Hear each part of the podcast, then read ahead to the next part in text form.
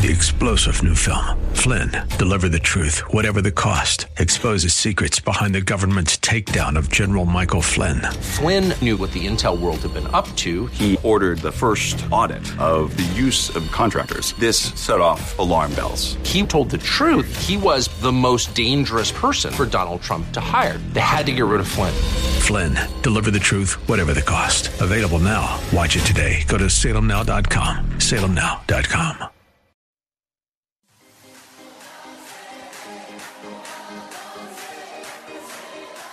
Welcome to Let Us Reason, a Christian Muslim dialogue with host Al Fadi. Let Us Reason is a unique show utilizing theology, apologetics, and evangelism to reach Muslims for Christ by comparing and contrasting Christian and Muslim doctrines. And now, your host, Al Fadi.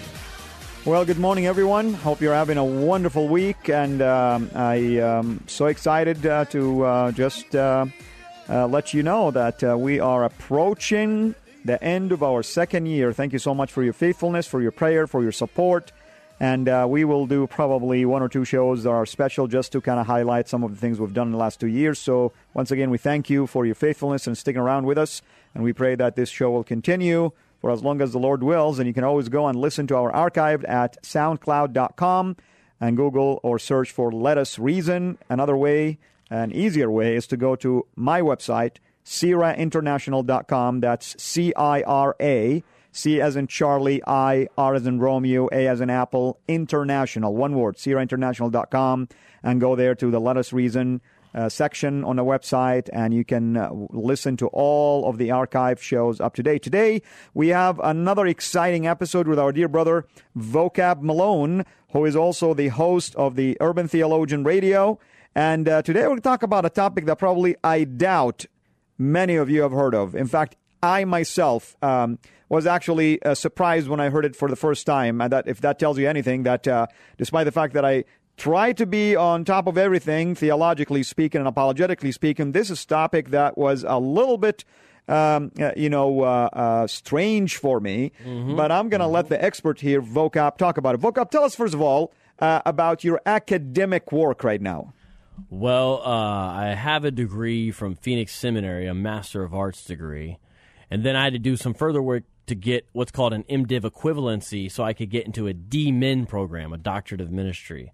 So currently I'm a student at Talbot in the DMin program, and the track I'm on is called Engaging Mind and Culture. So the idea is issues in your cultural context that you deal with in ministry, and you're supposed to come up with some solutions to them. So being in downtown involved with the city like that, something I kept on seeing pop up was this brand new movement called the Hebrew Israelites. Sometimes people know them as the Black Hebrew Israelites. They don't like that term. They view it as racist, actually. It's kind of a long story why that is.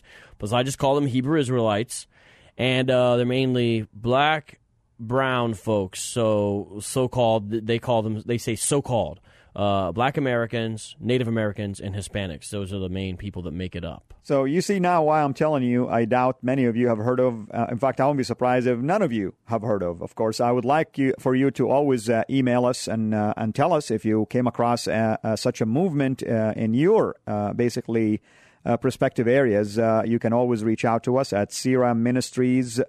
Uh, at uh, gmail.com, uh, Ministries at gmail.com. Now, Tell us a little bit, uh, Vocab, about uh, this movement. When was it founded and who founded it?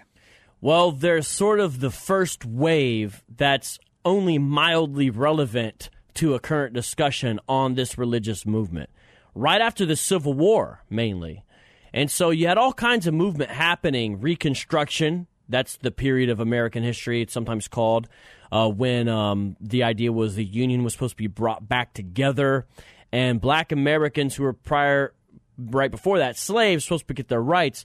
Well, they started moving around, such as folks from the South would go to Chicago. Uh, they started meeting new types of people, such as Jews in New York. Well, all this brought together a different type of awareness, and all of a sudden, after the Civil War, right around then, early 1900s, stretching into that era, so you have people having visions and different revelations that show them. They're usually like black Pentecostal pastors or something like that um, uh, from the holiness tradition, either right before it or right around the 1900s. They would basically say this We've realized that the folks who were descendants of slaves in the United States of America are the true lost tribes of Israel. That's the, the vision they would come to back then. Now, which tribe are they referring to? So if you're black, you're Judah.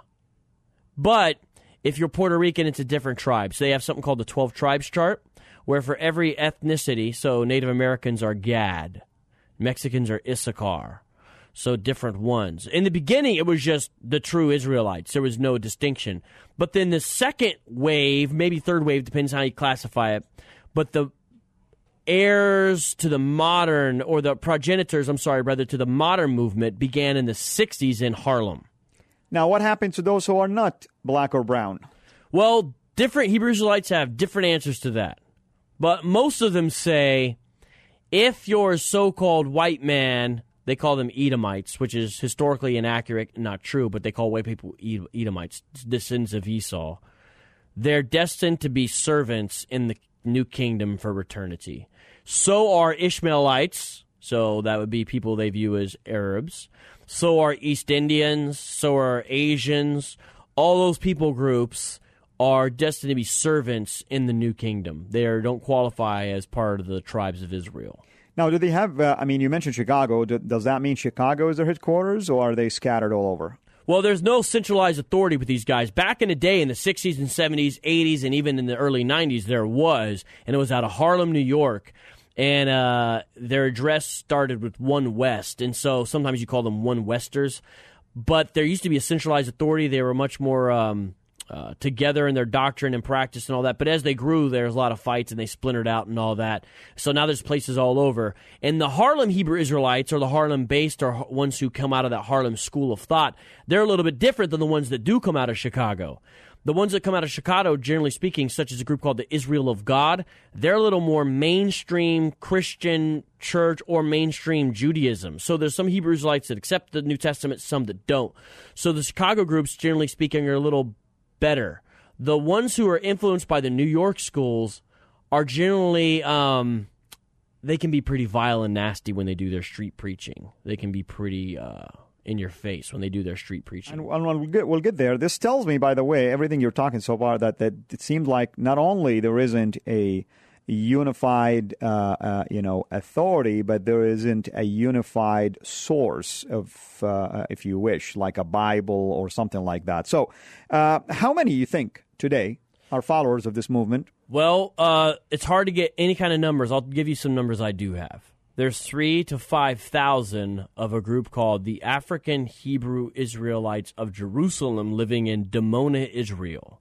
They left south side of Chicago in the late 60s and ended up in Dimona. And they're basically Israeli citizens now. So they're not viewed as dangerous by the Israeli government. They're simply a polygamous vegan cult.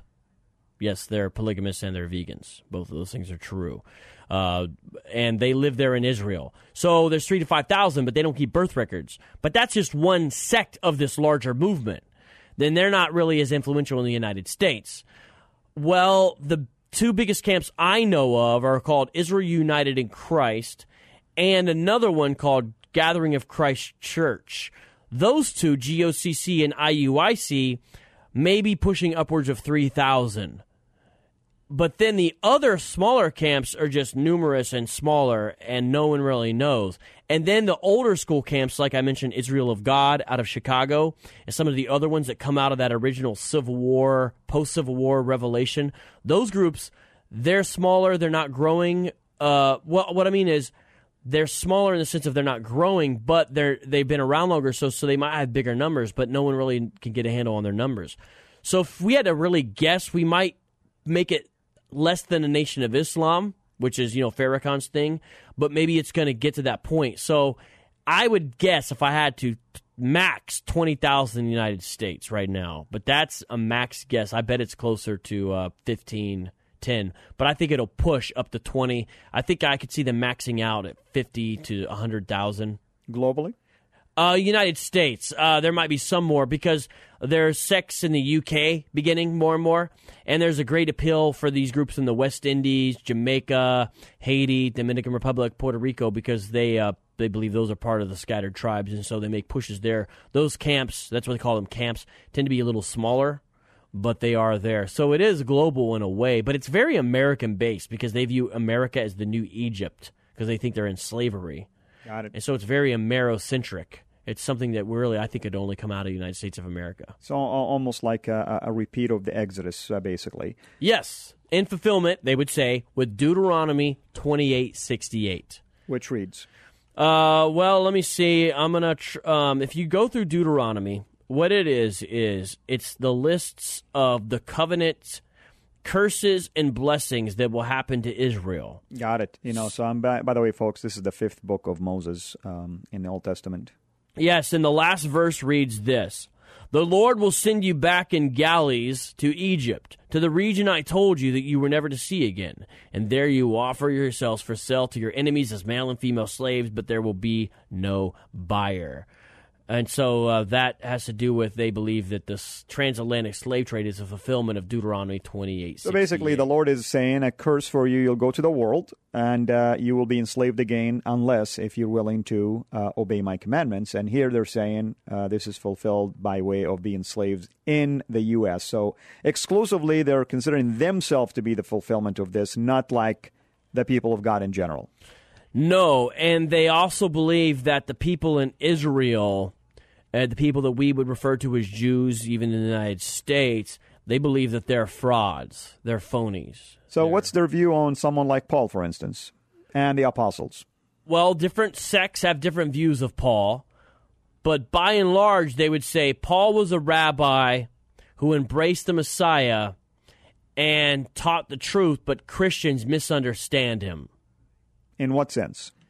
Um, they think Paul is teaching freedom from the law, and that um, you don't have to keep the law anymore, something like that. They would, but they say that's not what Paul is teaching. Christians misunderstand him, and that's why they run to him. In general, what are their practices, by the way? I mean, if you want to summarize their practices. Well, they try to, in the in their own way, hold up some of the uh, the feast days: Shabbat, Passover, uh, Feast of Unleavened Bread, Feast of Weeks, the Blowing Horn, Day of Atonement, Feast of Booth, the Solemn Assembly. They try to keep some of those, but they mishmash how they do it. They take some of the biblical data. Honestly, they take some customs influenced by people they say are frauds, modern day Jews, and then they add some of their own into it as well. Where do they get, for instance, if they, for anything they add or even anything they start with, where is the starting point for that? Is it the Old Testament? Is it a different writings? They do believe in the Bible as the Word of God, they say. Uh, the ones I mainly meet are Old and New Testament believers. There's groups of them that are only Old Testament believers, but most of them are. And so they, they say that that's where they start, but um, they interpret the New Testament in light of the Old in an extreme fashion, meaning they don't really look at, at Scripture through a Christocentric lens, like I believe the New Testament writers themselves show us that you should, and even Jesus, I believe, viewed the Old Testament through the Christocentric lens. These all speak of me, he says, that type of thing. They really take the Old Testament and force it upon the New and almost act as like the New didn't change anything. It's just like a continuation. Uh, Jesus is just simply a rabbi teaching you how to follow the law more than the complete fulfillment of it. They might give lip service to that idea, but they they really diminish the personal work of Christ. So they don't hold to his deity. Uh, they don't hold to the the final satisfaction offered there on the cross, and those types of things. So uh, the problem's not just well, it's weird that you think you're ethnically Israel, or it's weird that you uh, want to keep this custom. It's how is a person saved and who is Jesus? And guess what? You guys get those answers wrong. So that's a problem. so they're still waiting for the Messiah. No, the ones that believe in the New Testament do believe Jesus is the Messiah. They just don't believe he's God. So um, It, get, it gets confusing because there's so many different kinds of them. who is he then? Um, they would Other than a prophet, of course. Well, he, he's they like to talk to him talk about him as a rabbi, of course. That that's a key thing they li- they like to, to emphasize is is that aspect of, of who he is. Um, they would just say he's a, he's kind of like Paul in that he's a Hebrew of Hebrews. And Christians don't understand that. Of course, you know really what they emphasize here. Here's a better way to put it. You want to know what they really emphasize when it comes to Jesus Christ? They emphasize the fact that he was a black man. I'm not saying that I, I, agree with that, but I'm telling you that's what they say. Revelation 1 8 is what they're all about. I believe that's the verse. It might be 1 9. I'd have to uh, grab it right now, but it's a verse where it talks about when Christ comes back and how he, he has um, hair that is white like wool or white as wool, right? You know what I'm talking Right, about? right. What they say with that is who's the only people on the earth who have woolly hair? The black man. I see. Uh, they'll say, look, his feet were burnt, uh, like burnt uh, bronze or burnt brass, and they'll say, what color is something when you burn it? The answer is, you know supposed to be black. And they'll say, well, are your feet different than the rest of your body? Well, no. So he was a black man. Yeah, right. and emphasis on the whiteness uh, probably uh, to them is another uh, uh, cue uh, to the fact that uh, his body is dark. Yeah, and they Well, we say- know he's brown. You know, he came from the Middle East. Yeah, they uh, to them generally speaking, that's not good enough. You know, they they want you to. to I'm trying to look for a. I got one of their books. It's called the Hebrew Israelite Manifesto. I'm trying to look for this uh, one of their pictures where they picture how they have Jesus. They'll picture him very dark skin with a kind of a white afro. Uh, here's one picture. So, you know, and the thing is, uh, we're not really. That's not really a big deal in a way because you know we don't really think Jesus looks like a white Nordic guy either. But yeah, there's a bunch of depictions of him that, and we don't think that's really a good thing. But they uh, emphasize his what they view as his blackness or skin color much more than his deity because they don't believe he is deity or really what he accomplished on the cross. You know, which so there's a wrong emphasis there. So vocab, uh, if uh, do they emphasize the uh, that you have to learn the uh, Hebrew or Old Testament, for instance? Well, they believe that modern day Hebrew, most of them, not all the groups, but most of the groups believe that modern day Hebrew is actually Yiddish. So modern day Hebrew, like the kind kind you took at seminary, they would say that that's uh, fake. That's uh, influenced by German and and other languages that are pagan languages. So they believe you have to go back to the Paleo Hebrew, the Hebrew before the Hebrew, and then figure out how that's pronounced. And so they have their own pronunciations based upon their guesswork of the vocalizations of Paleo Hebrew. So, um, another question: If we look at the um, uh, the different Jewish uh, leaders groups or teachers Mm-hmm, at the time of Christ, you have Pharisees, you have Sadducees, you have uh, scribes or lawyers. I mean, do they fit any of these categories, or are they all over the board?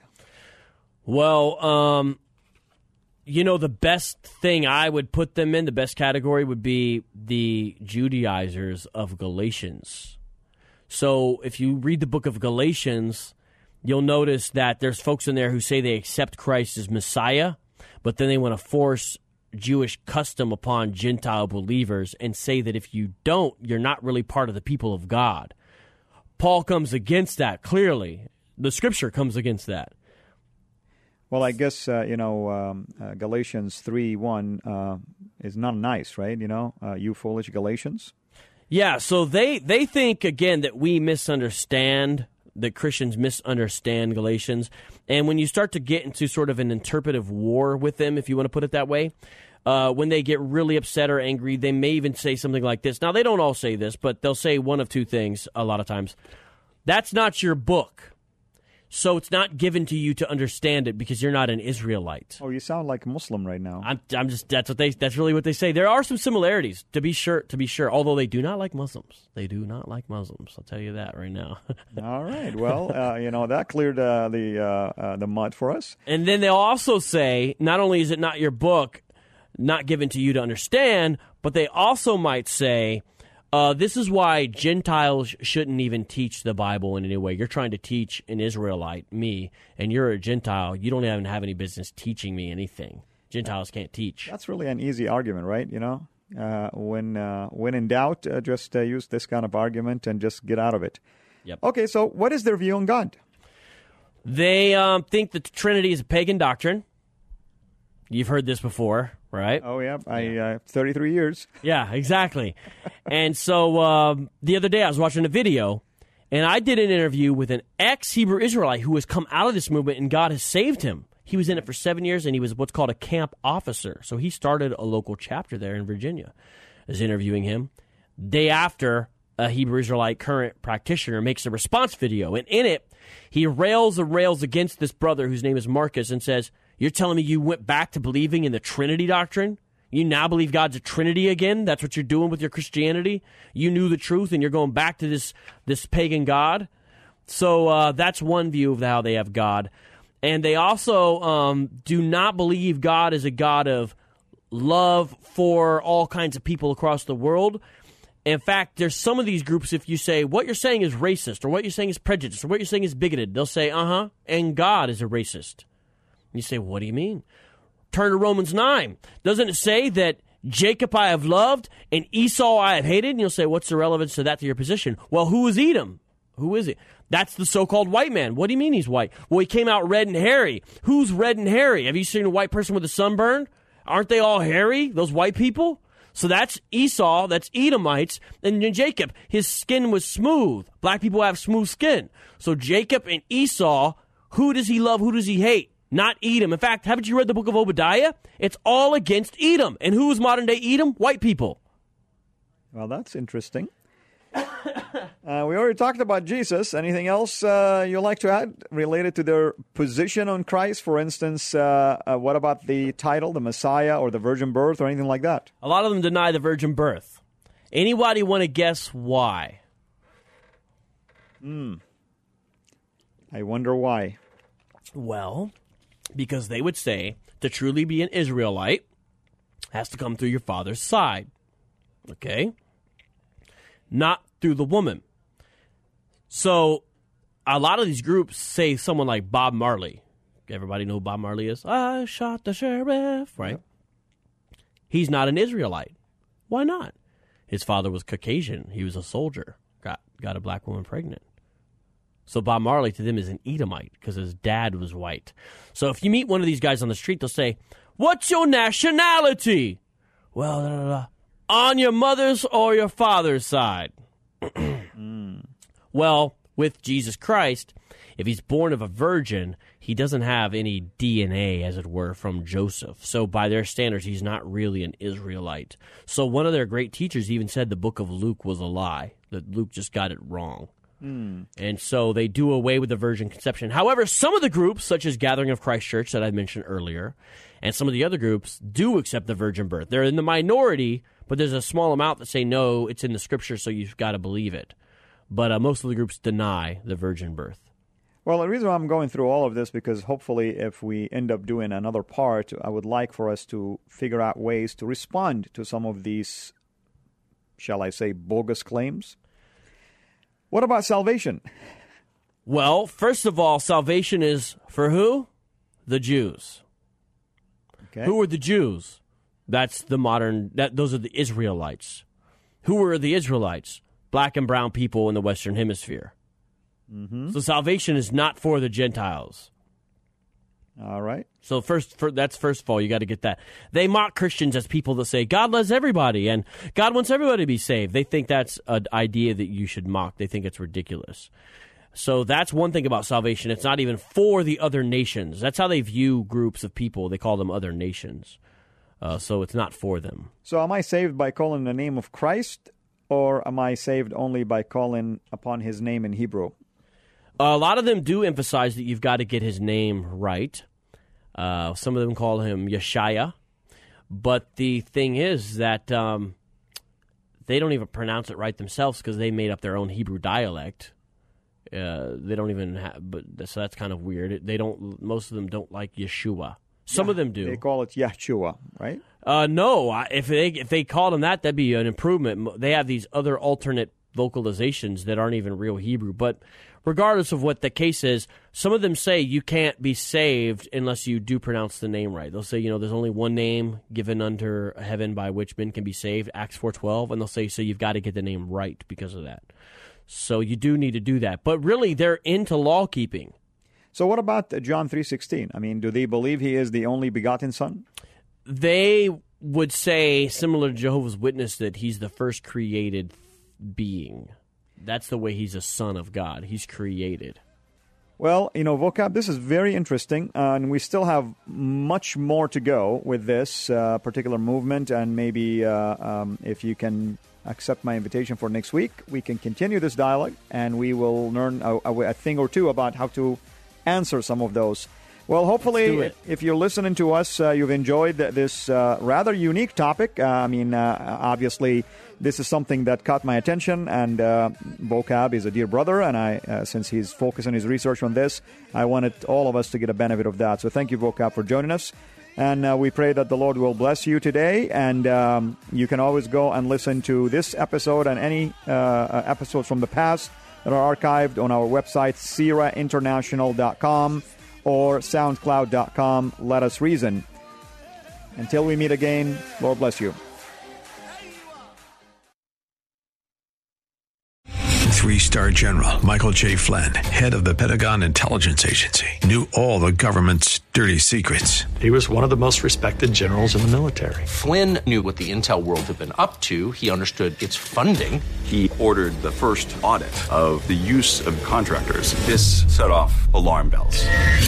The explosive new documentary, Flynn, Deliver the Truth, Whatever the Cost, uncovers the facts behind this scandal. Flynn told the truth. He was the most dangerous person for Donald Trump to hire. I find out the worst enemy that I'm going to face in my life is right here in America. They took my assessment and they wanted me to change it. And I was like, I'm not changing it. They had to get rid of Flynn with in depth interviews, archival footage, and never before seen personal records of the man behind the headlines. I just felt like I was drowning. Flynn, deliver the truth, whatever the cost. Available now. Watch it today. Go to salemnow.com. Salemnow.com.